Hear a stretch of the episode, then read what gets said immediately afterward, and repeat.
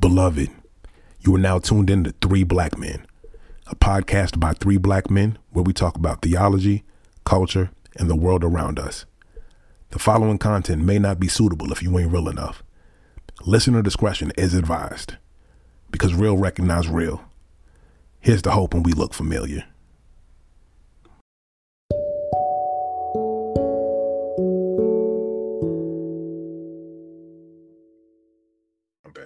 Which that leads me to the beloved portion of it uh before i start crying um so um so beloved community is a title that um in a phrase that uh, martin luther king jr pop- popularized a lot and he talked about it a lot and I find it so beautiful. He seemed to have this framework for um, communal care and this society that you could see through the lens of moral imagination that it seemed that in prophetic imagination martin luther king was living for another time. Like i he didn't sure. he wasn't living in his time period. I mean he just really wasn't.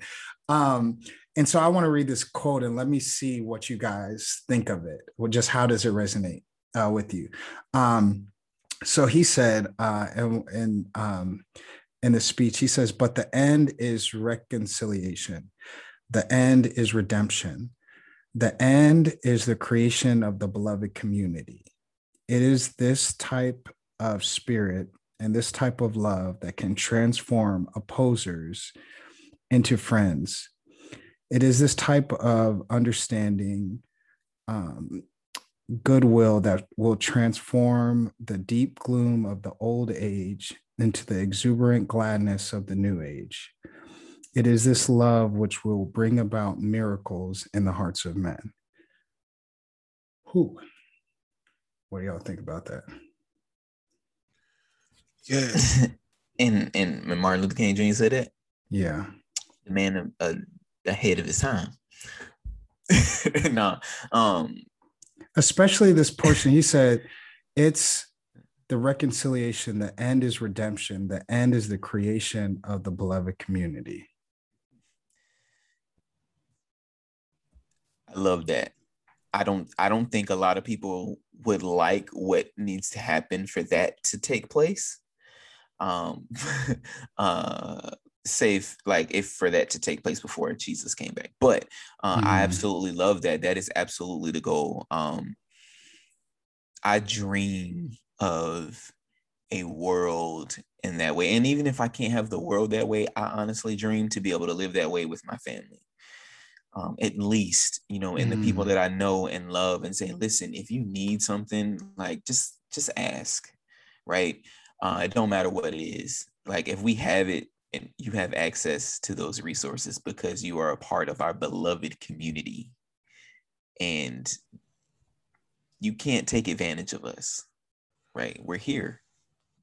Yeah i like that quote in particular because martin luther king jr is probably the greatest if he's not the greatest he's he's in the top five greatest orators this country has ever produced right um, and he's able to weld so many different things together, so many different ideas. Because when we talk about beloved community, right, even if you look at that quote you just said, the end is redemption, the end is reconciliation, what he's actually talking about is the kingdom of God, right?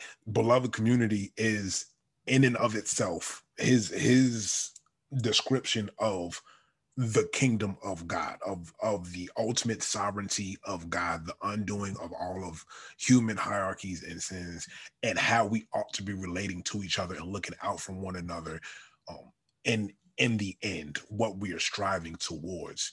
But he says it in such a way that even if you ain't never picked up a Bible a day in your life, you can see, wow, like there is a possibility of living other than how things are right. The, the, world doesn't have to look this way. And he has this prophetic imagination and this rhetorical ability, this way of, of crafting words and painting pictures that allows you to see if if if you swore off Sunday school forever, if you ain't never darkened the doorway of a church, you can hear those words and say, wow, like you, you can see the dream. Because even even when he won't be in a preacher, he was still a preacher, right? So the, the whole idea of the beloved community, I, I, I love it so much because at the end of the day, especially if if you one of them hyper conservative, super uh, secessionist Christians who who believes that the church has replaced the nation of Israel and and and it's through us that the world will be redeemed. Even even if you believe that, you gonna be shocked when you find out all the people who's in the kingdom. Because some of the people you think gonna be sitting next to you in the kingdom not gonna be there because they, they, they, can't get it. And some of the people you you assume is is going to the bad place, going to to the high place, is going to be right there, so sitting in front of you on the plane on the way to the kingdom. Go ahead and class. dap them up. Dap them yeah. up.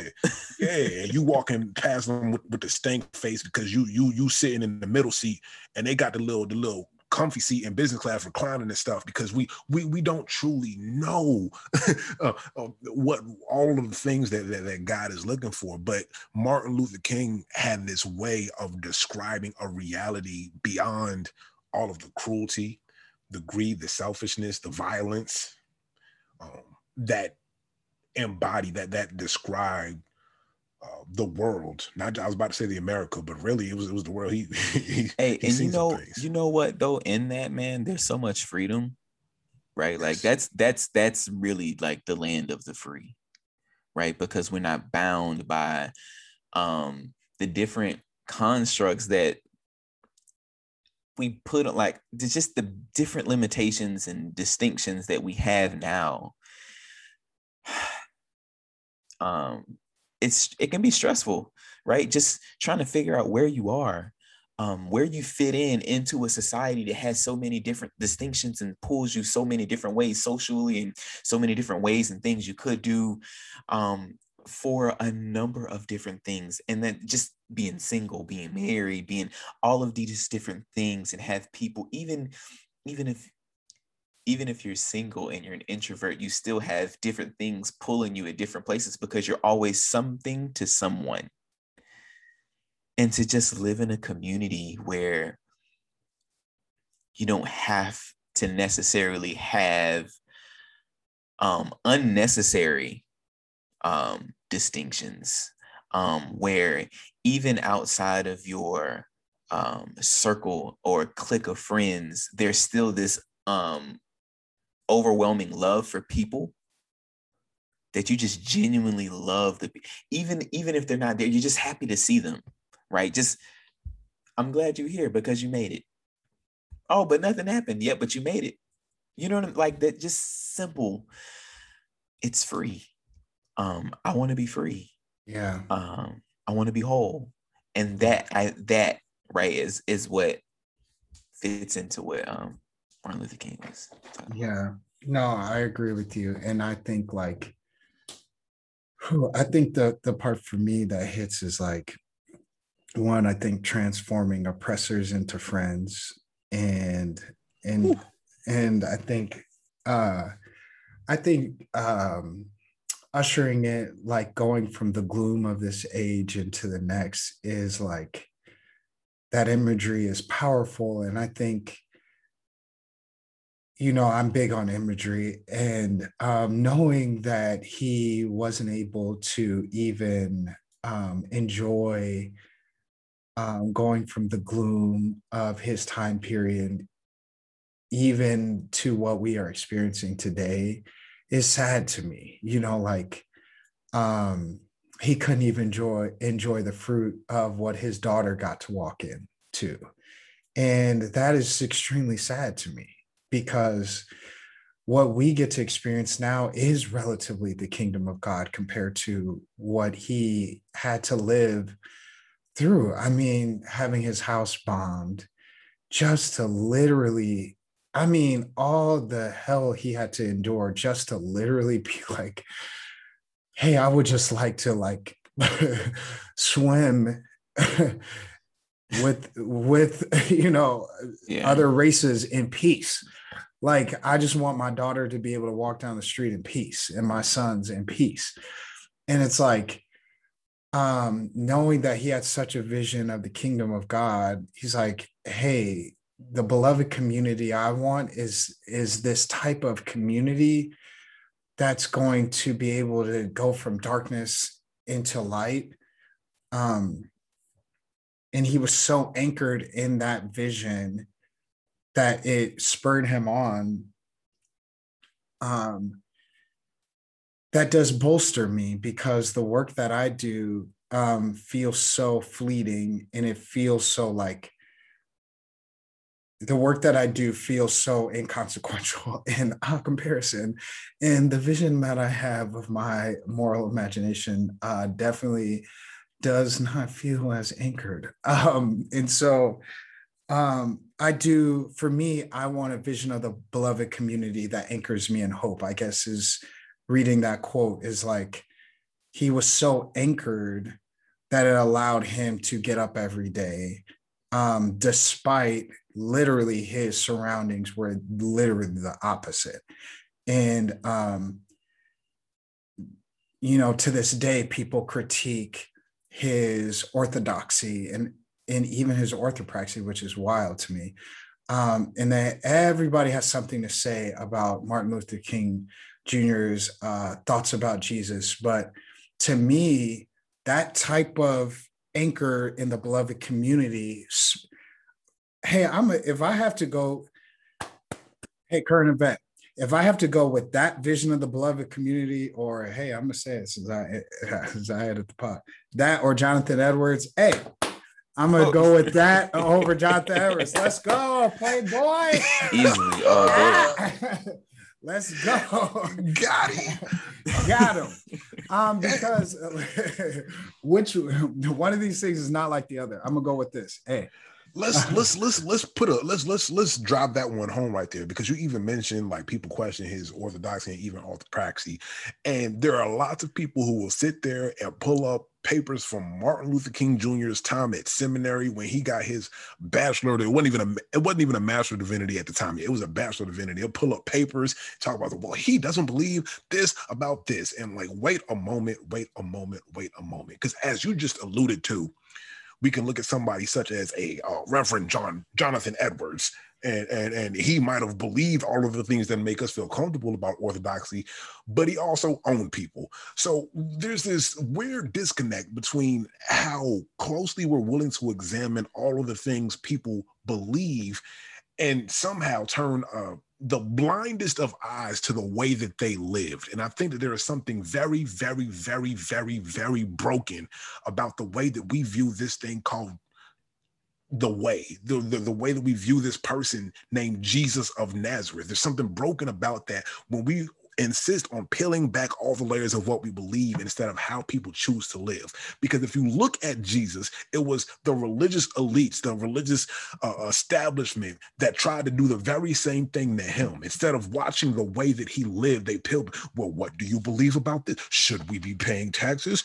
Is there a resurrection? Can people divorce? Can and they try to trip him up. And he says, You are missing the forest for the trees because you, you're not concerned enough about the way that I'm living and the way that we ought to be forming community. You want to argue about, oh, you want to argue. I can't argue with you. you I'm mad. happy. you you understand? Like, and, and I just um I, I I am hoping and praying that in whatever you would like to call it, whether you call it the, the kingdom of God, whether you call it the beloved community, that all that corny debate stuff gets left in the wayside because I ain't got the time nor the energy for it. Period. Like I don't like what else you supposed to say after that. Drop the mic. exactly. I mm, okay. Well, hallelujah. I Samuel. Anything else?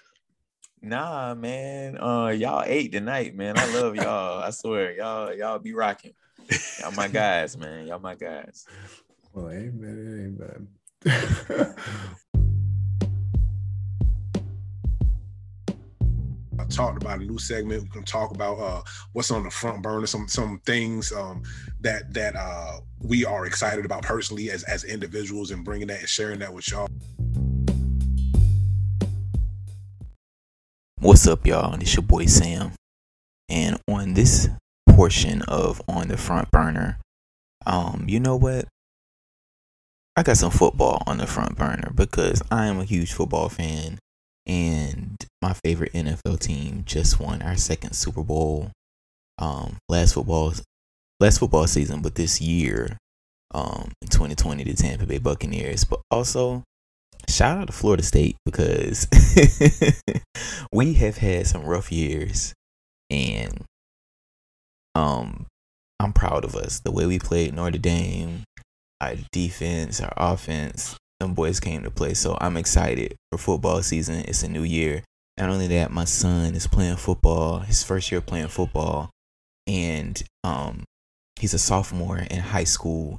And because he's not played football before, so he made varsity, but because he hasn't played football before, um, they got him playing JV and varsity. So I'm super proud of him.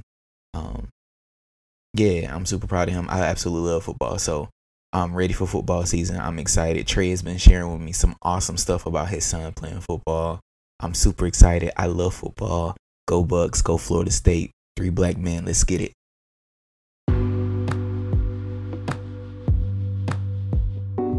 Because we now have a Patreon, which Patreon. I want to encourage each and every one of y'all to, to visit at uh, patreon.com slash three black men.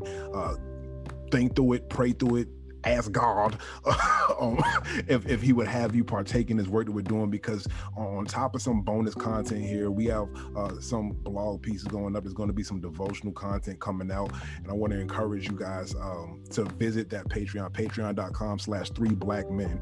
Go watch and, my um, kids ruin my videos. Go ahead. Watch, watch them, them. Them babies ain't ruin nothing, man. Matter of fact, it's, it's more people going to sign up to, to see them babies. How about that, bro?